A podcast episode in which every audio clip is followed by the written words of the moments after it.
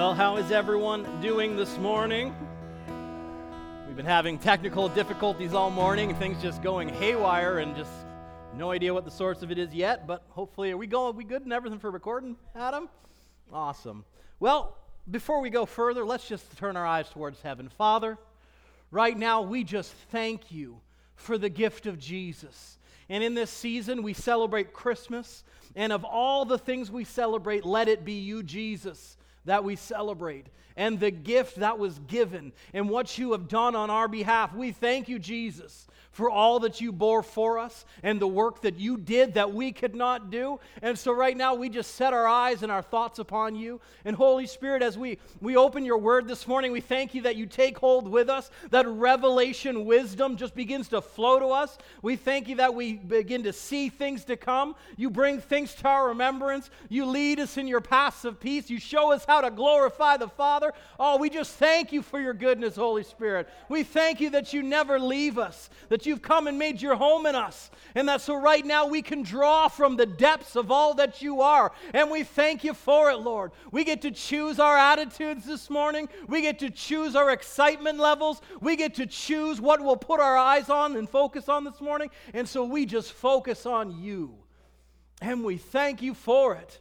In Jesus' name. Well, you ready to jump right back into? Last week we started a new series called Everything Changed. And why did we call it that? Because literally everything changed between the cross and the throne. And if we're not aware of how things changed, what changed in you, what changed in heaven, we'll just begin to, to continue to live as we've always lived. But when we get revelation of who God has made us to be and the depths of what is available to us and possible to us, it begins to change your perspective. It begins to change how you look at things because literally everything changed. And the enemy wants you to treat things like nothing has changed. You're the same old broke, busted, and disgusted person you were before Christ, but nothing could be further from the truth. You are a son and a daughter of Almighty God. You have been made one with Jesus. Everything changed. I love how John says it in 1 John that as he is, so are we in this world. In so much of Christianity, we put things off and be like, oh, yes, when we all get to heaven, how happy we'll be. You know, you don't have to wait till heaven. Heaven has already invaded earth. Wasn't that Jesus' prayer when the disciples said, Teach us how to pray? He said, Father, your will be done on earth as it is in heaven. And then Jesus fulfilled the prayer. Heaven invaded earth. And the, the, the biggest disservice we could do is act like nothing changed because everything did change. And Paul said in Ephesians chapter 3 how about that by revelation he made known to me the mystery, as I have briefly written. He's referring to when he mentioned it in chapter 1. But he says there was a mystery. It's the word mysterion, which means that there was something that was hidden, but it's no longer hidden. The next verse he says, by which, when you read, let me just tilt this here a little bit so I can read it that when you read, you may understand my knowledge in the mystery of Christ. And so Paul said, There was a mystery, it's been revealed, I know what it is, and now my express purpose for writing to you right now is so that you will know my knowledge in it. I love that God is not hiding things from us. You know, in, in 1 Corinthians chapter 2, I believe it's in verse 7, it says that there was the hidden wisdom of God you know that it's not hidden anymore. And it was never hidden from you, it was hidden for you. You know, I think of it as the great Easter egg hunt. You know, around Easter, we hide these eggs filled with candy and goodies for the kids, and they go around the house and they're like standing up on top of the furniture so they can peek up on top of the fans. They're looking under the couches, and then they find them and they open and they're like, Yes, this is awesome! You know, God loves his children the same way. That he's hidden these things, these jewels of wisdom and revelation, that when we see them in his word and we open them up, it brings us excitement, but it also brings him excitement and joy. And so Paul said that when you read this, you'll understand my knowledge in the mystery of Christ, which in other ages, meaning not the current one, in other ages was not made known to the sons of man as it now has been revealed by the Spirit to his holy apostles and prophets.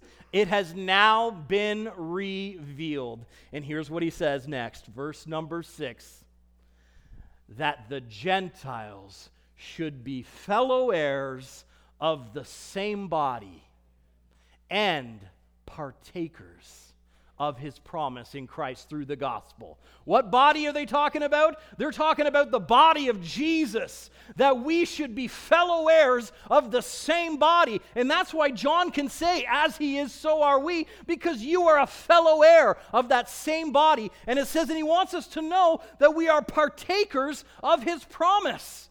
We told you last week that the word partakers is summetochos, meaning partaking together with one or a co participant. Who are you co participating with? Jesus. And so we have to understand that the, all of the rules and possibility to whatever game you may find yourself in have changed. You now play as Jesus plays. And that you are to be a same partaker as he partakes so are you supposed to partake.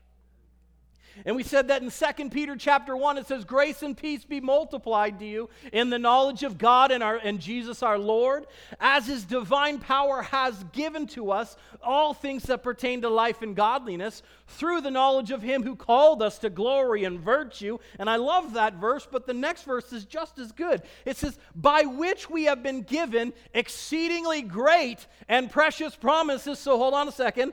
Back in Ephesians, it says we're supposed to be partakers of those promises. And he says they're not just okay promises, they're exceedingly great promises, precious promises. And says that through your partaking of the promise, you might be partakers of the divine nature. Whose nature is the divine nature? the nature of God, the nature of Jesus. You were not supposed to continue to live as the earthman Pete or the earthman Craig. You have now begun a, be, become a partaker of the divine nature. You have been made one with Jesus.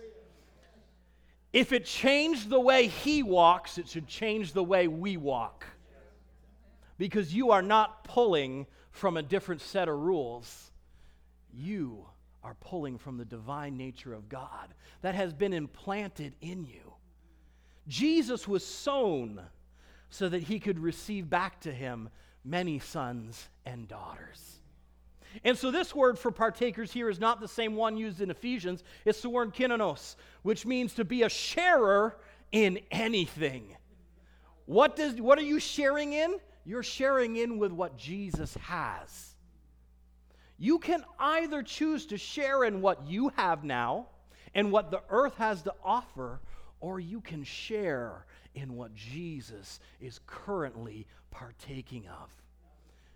What is he partaking of? He's in heaven. He's surrounded in goodness. Let's think about heaven for a second. You know, I wasn't planning on going this direction, but let's think of the goodness of heaven. Is there any pain in heaven right now? Is there any suffering in heaven right now? Is there any lack in heaven right now? Is there any disaster in heaven right now? Think of all the goodness and the peace and the joy. Jesus is currently right now in the presence of the Father. And it says, in his presence is fullness of joy. So, what atmosphere are you choosing to partake of this morning? Not just this morning, tomorrow, next week, next month, next year. What atmosphere are you choosing to pull from? Because as Christians, we currently stand with one foot in this natural world and one foot in heaven. And we get to choose which one writes the rules. And we have been called to partake and not just to spectate. Now, that's important for us to point out because so much of Christianity today is looking for someone else to do something.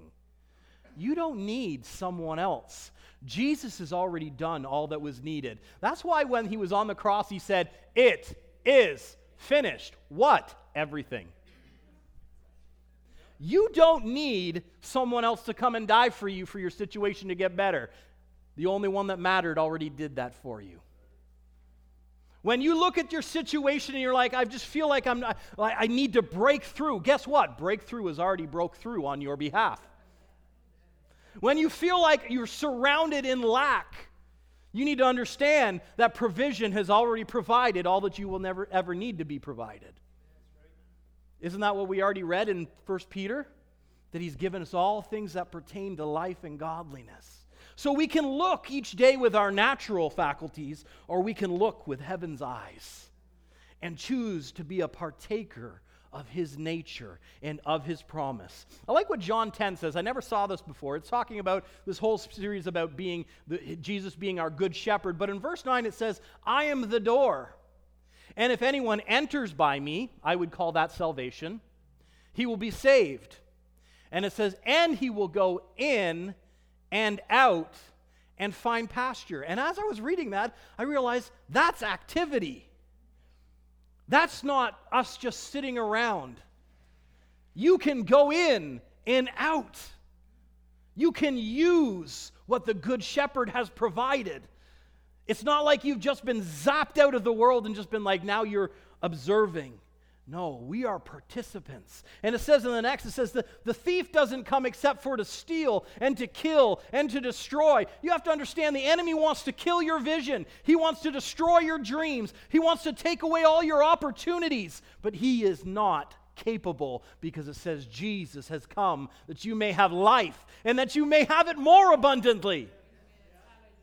And so we have to make a decision within ourselves. I choose to stop simply existing. I want to start living. Because there's being alive and then there's abundant life. And they are two different things. I don't merely choose to take up space in this earth, I choose to rule and reign with Christ as He has called me to. And that very word for life is the word Zoe and it means the state of one who is possessed of vitality or is animate. Now, think about this someone who is filled with vitality or an animated person, I'll pick on Jess because she's downstairs. When you see Jess, you're like, oh, she is just so animated. She's like expressive. Yeah, you don't ever see someone and say, oh, that person is so animated. No, you say they're a bump on a log. And so when we're talking about the life of God, it fills you with vitality, it fills you with animation, it gives you expression, it gives you joy, it gives you energy. When we pull on the gift that God has given us, it pulls us up out of the muck and the mire and the, everything that tries to weigh us down, and it brings us up onto heavenly planes. and it's also defined as the absolute fullness of life both essential and ethical, which belongs to God. So it's not even life as this earth describes it, it's life as God experiences it. And he didn't say just have life, he said have it more abundantly. Last week, we were looking at the story of Nicodemus in John chapter 3 and how he said, What do I have to do to, to, to, obtain eternal life? And Jesus said, You must be born again. And we know the story because it all culminates down to the most famous scripture that pretty much everyone in the entire world can quote. And it's John 3 16 that says, For God so loved the world that he gave his only begotten Son, that whoever believes in him should not perish, but have everlasting life. And that word I told you last week is Zoe aionios, which means God quality of life, never ending, continually moving, always expressing, never stopping. And so, when the love of God hit this world that we celebrate at this time of Christmas, of Jesus give, or God giving Jesus into this earth, He did it because of His love. And when His love radiated in this earth, it produced life unending. God quality of life. So we need to open up the eyes of our understanding to say, I don't want to live as just merely this human anymore. I want to live and partake of the divine nature that has been given to me because everything changed in that moment when Jesus defeated death, hell, and the grave and rose victorious. And so last week we went through the second half of chapter 1 of Ephesians and chapter 2 and we told you in Ephesians 2:14 it says he for he himself is our peace. You realize you don't have to produce peace in any situation you find yourself in? He already is your peace. We can allow anxiety and, and stress to overwhelm us because you are unable to produce peace but peace has already surrounded you. Who, meaning referring to Jesus, has made both one. And he has broken down the middle wall of separation, having abolished in his flesh the enmity, that is the law of commandments contained in ordinances, basically everything that was speaking death against you, he killed it. And it says, so as to create in himself one man from the two, thus making peace. God took you and took Jesus and went one. And why is it so important that we know this? Because Jesus hasn't changed how he operates. What happened whenever Jesus came on the scene? People began to experience life and life unending. The dead were raised up, the sick were healed, those who were burdened down were relieved of those burdens. He brought life to every situation, and you can do the same because you are with Jesus. And the great thing about it is it has nothing to do with how good you are. It said in verse chapter 1 verse 19 that it was according to the working of his mighty power. It was all because of him. Because he was wanting to set you up in a way that you could never do it on your own. He wanted to make it infallible because he knows that we are fallible. The first Adam screwed it up. So the second Adam fixed it so that would never happen again. It says, which he worked in Christ. That power was at work in Christ when he raised him from the dead and he seated him at his own right hand in heavenly places, far above all principality and power and might and dominion and every name that is named, not only in this age, but that which is to come also. So he didn't even just deal with the time that we live in now, he deal, dealt with every time that will ever exist. Because we have to understand we live with him for eternity, forever, ever and ever and ever. I think this earth is just like a training ground. He wants to see how we respond. He wants to see how we act when we have to do it by faith and not by sight. And it says, and he put all things under his feet and gave him to be head over all things to the church. Now, is that you who he's talking about? He gave him to be head over all things to the church. And if you read verse 22 by itself, you think, oh, yeah, yeah, he's the head over the church. Oh, yes, he, he's the boss. But then the next verse, which is right connected, you realize the verses, the numbers were added, they weren't in the original writings. The church, it says, which is his body, the fullness of him who fills all in all. Meaning, he has a different perspective of you, his body, his church, than most people in the church do. He sees more possibility in you than you will ever see in you. And that's why we say, Father, I don't want to look with these natural eyes any longer. Let me see with your eyes. Open my eyes to see. Isn't that what Paul prayed in Ephesians chapter 1? That the eyes of their understanding would be enlightened, that the lights would come on. When the lights are on, you see things differently. The other night, I got up out of bed in the middle of night. It was like 2 o'clock in the morning. I was like, oh, I got to go to the bathroom. And we started doing some renos a while ago that are kind of like still not finished. And so I had cut the back wall out of our, uh, out of our closet. And so we can like squeeze through the clothes and go right through into the bathroom.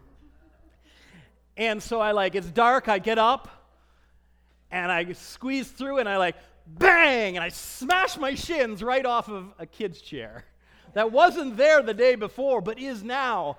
And I fall over. I'm surprised I didn't wake up Robin at this point. And I'm like, what was that? And so I like find the wall and I flick the lights and I'm like, oh, all of the kids' chairs are now in this room. How many things of the kingdom of God have been moved into your spiritual house that you don't know are there because we haven't turned the lights on to see the opportunity and the possibility? that are given to us in Christ Jesus. So the church is his fullness of him that fills all in all. And it says, and he has raised us up together in chapter 2, verse 6. So Jesus isn't sitting up there beside God all by himself. When he made us one, he meant he made us one. And so he raised us up and he made us to sit together with him in heavenly places in Christ Jesus. So right now, where he is, so are you. That's why what He is, you can do. So, what does that mean for us today? That's the question we left you with last time. What does that mean for us today? That means we have to go through a perspective shift. We need to stop seeing in terms of lack of opportunity and begin to see things in terms of unlimited opportunity. Remember when Jesus found himself in the situation where he'd been out in the desert preaching to all these multitudes of people. And they said, The people are hungry. And Jesus said, You feed them. He didn't say send them away, the disciples did. Jesus said to them, You feed them. And they said, How? And Jesus said, What do you have?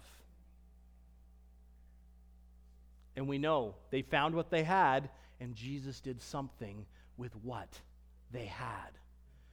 Jesus will never ask you to do something with something you don't have. What you have in you and with you right now is what you need to take you to the next level. But most people look and say, but it's only a few loaves and some fishes. It's only the seed of the miracle waiting to happen because you are one with Him. Everything changed.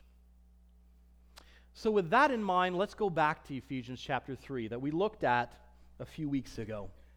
And in verse 10, this is what Paul says about this whole topic we're talking about in chapter 1 and chapter 2 and the first part of 3. He says, God's purpose in all of this was to use the church to display his wisdom in its rich variety. The reason why he empowered you, raised you up, completely changed your nature is because he wants to use you. Because rather than having one Jesus on this earth, as they did for those 33 short years, he how has millions. With the same resources at their back, the same abilities, the same ability to pull from the wisdom and the power of God. What's better than one Jesus? Millions of them. And the whole reason he did it is so that he could use you to display his wisdom to everyone else. I find that miracles are contagious. Isn't that right, Pete? In verse number 11, it says, This was his eternal plan, which was carried out through Christ Jesus our Lord. Because of Christ and our faith in him, we can now come boldly and confidently into God's presence. Then he takes a turn. He says, So, so don't lose heart because of, of my trials here. You realize Paul's life wasn't always rosy, but you know, he knew that going into it. When Ananias was sent to bring his eyesight back, God told Ananias, I need you to go tell Paul all the things that he must suffer for my name's sake. He suffered a lot so that others didn't have to in the same way.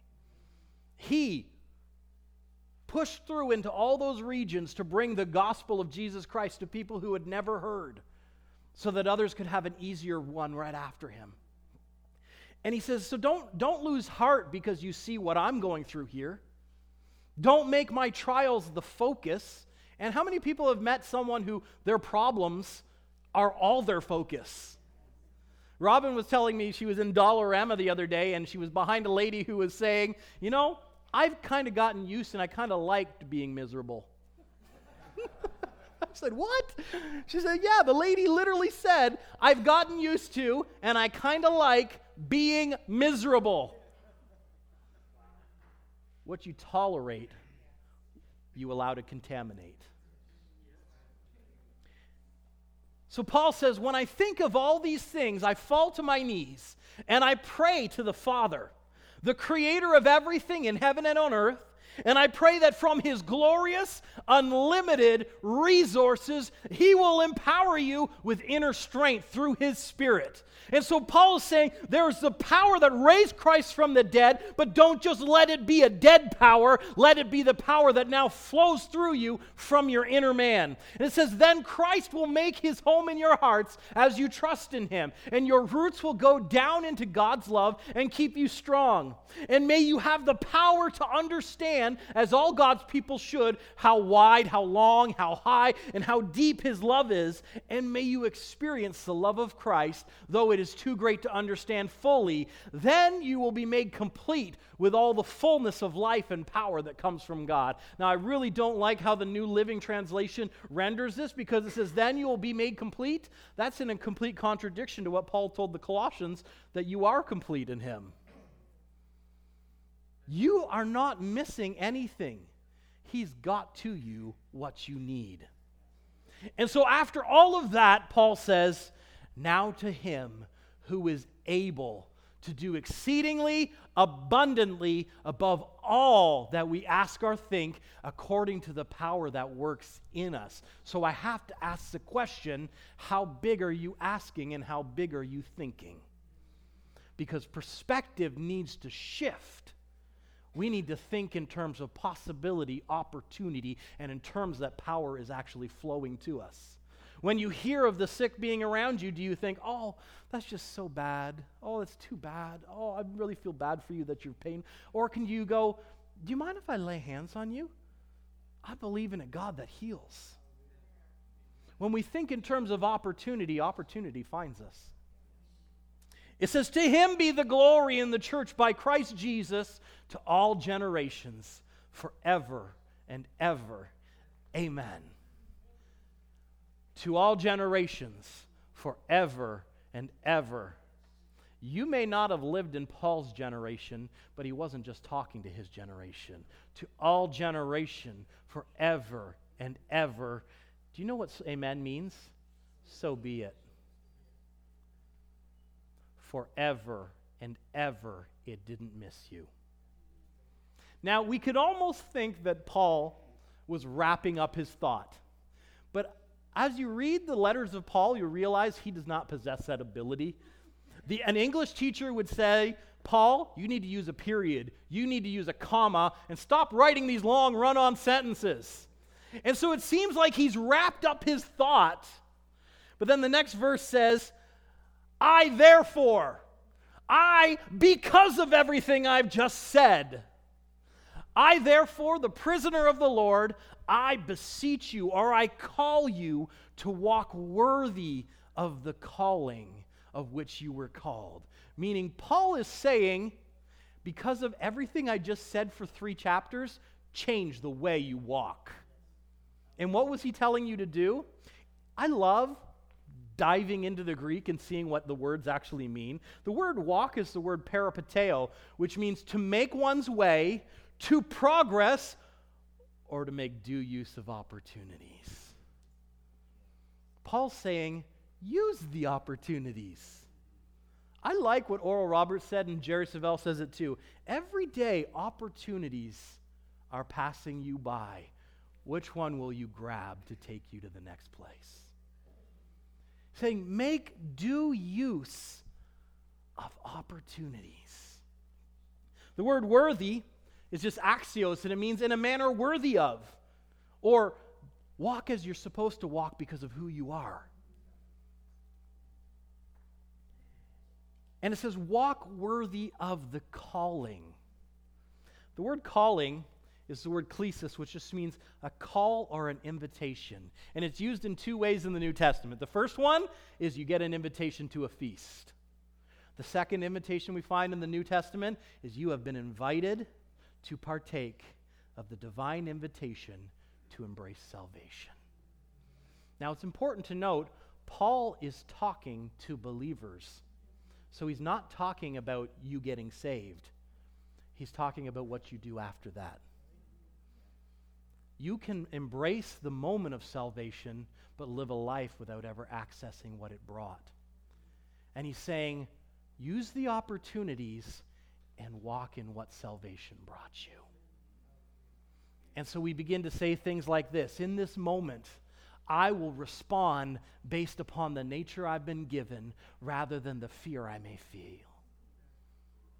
And in every situation we walk into, we feel an array of emotions. I'm not up to the task. Or maybe it's, I can handle this. But whatever way you choose to respond, let it be out of the nature you've been asked to partake in. In 2 Corinthians chapter 4, Paul says this in verse 7 But we have this treasure in earthen vessels. What treasure is he talking about? God got inside you. And that the excellence of the power may be of God and not of us. And then Paul says in verse 8 that we're hard pressed on every side, yet not crushed. Meaning we got problems, but they don't dictate us. We're perplexed, but we're not in despair. We're persecuted, but we're not forsaken. We're struck down, but we're not destroyed. And so Paul goes through several different pressures and says, they're there, but we don't choose to respond from them. You know what the next verse says? He says, And since we have the same spirit of faith, according to what was written, I have believed, and therefore I spoke, we also believe, and therefore speak. So Paul's saying, There's problems, yes, but I will respond by faith, and I will speak God's words in them. And it says, knowing that he who raised up the Lord Jesus will also raise us up with Jesus and will present us with you. Meaning, Paul's saying, yeah, there's problems, but I'm going through. Because just as he raised up Jesus out of the ultimate problem of death, hell, and the grave, he'll also raise you up as you respond with a spirit of faith. And he says, For all things are for your sakes that grace, having spread through the many, may cause thanksgiving to abound to the glory of God. So, therefore, we don't lose heart. Even though our outward man is perishing, yet the inward man is renewed day by day. What's he saying? He's talking about those two kingdoms you stand in problems on this side, heaven on this side. This one's under attack. This one, there's nothing that can stop it. So Paul was very much present minded about the two kingdoms he was standing in and choosing which one he would respond from. He says, For our light affliction is but for a moment. When I think about what Paul went through, I wouldn't call it light affliction. We're talking about a guy who was beaten to within an inch of his life on multiple occasions. He was actually stoned to death, and they raised him from the dead. He was shipwrecked multiple times. He was imprisoned multiple times. But he says, It's okay. That was just a light affliction, which is but for a moment and it is working for us a far more exceeding and eternal weight of glory. Well, we don't look at the things which are seen, but the things which are not seen.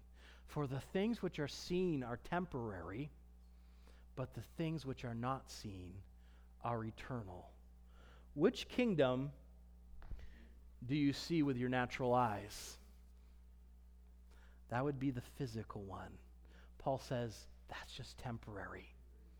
These are eternal. Which one do you want active in your life? So back to chapter 4 of Ephesians. It says, I therefore, a prisoner of the Lord, beseech you to walk worthy of the calling with which you were called. He says, with all lowliness and gentleness and long suffering and bearing with one another in love, endeavoring to keep the unity of the Spirit in the bond of peace. For there is one body. You and him were made one. There's one Spirit, and he came and made his home in you. Just as you were called in one hope of your calling one Lord, one faith, one baptism, one God and Father of all, who is above all and through all and in you all. We've been called to partake, not to spectate because God has invaded every facet of your life and is saying, just let me at it. Let me go. Let me do it. Just believe me a little bit that there's something that can change right now. Just believe me when I say that you are more than what you're looking at right now. Believe me when I say there is opportunity for you. Believe me when, you, when I say you don't have to stay with this pain any longer. You don't have to stay with this lack any longer. Believe me, the Spirit of God within you is saying, let me at it. Because we have been called to partake and not spectate in this life. As I wrote that down, I couldn't help but think of one thing coming out of my heart I'm up to the task. So are you. Everything has changed. So, Father, we thank you for the gift of Jesus. We thank you for the transformation that went on that we couldn't see with our natural eyes when we received you into our lives. But as Paul said, that if any man be in Christ, he is a new creation. The old is gone and all the new has come. And so, Father, we ask right now that we be able to see with your eyes, that the eyes of our understanding would be enlightened, that we would know what is the hope of your calling, what you have called us to, Father. We thank you that there is nothing, nothing that can touch the work you've done. And so I choose to look from heavenly positions and I choose to let the power of heaven work in my life. And that I'm transformed from glory to glory to glory as I behold you.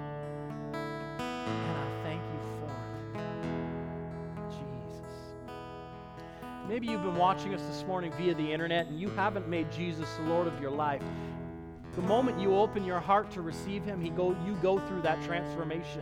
Everything changes, and you begin to walk in those things which we were talking about this morning. And I don't want you to wait another moment. I want you to pray with us right here in Jesus' name. Come on, church, let's pray. Father, right now I receive the gift of Jesus. Thank you that you are my Lord, you are my Savior and I let you transform me into all that you purchased for me. And I thank you for it. In Jesus' name. If you prayed that prayer this morning with us, I want you to get in contact with us so we can get you hooked up with a good church in your area and get some resources in your hand. But, guys, I want those words stick with you as we go through this holiday season. Everything changed? What needs to change in your perspective now? You are more than meets the eye, and you are loved by Almighty God. Have a Merry Christmas, and we'll see you all soon.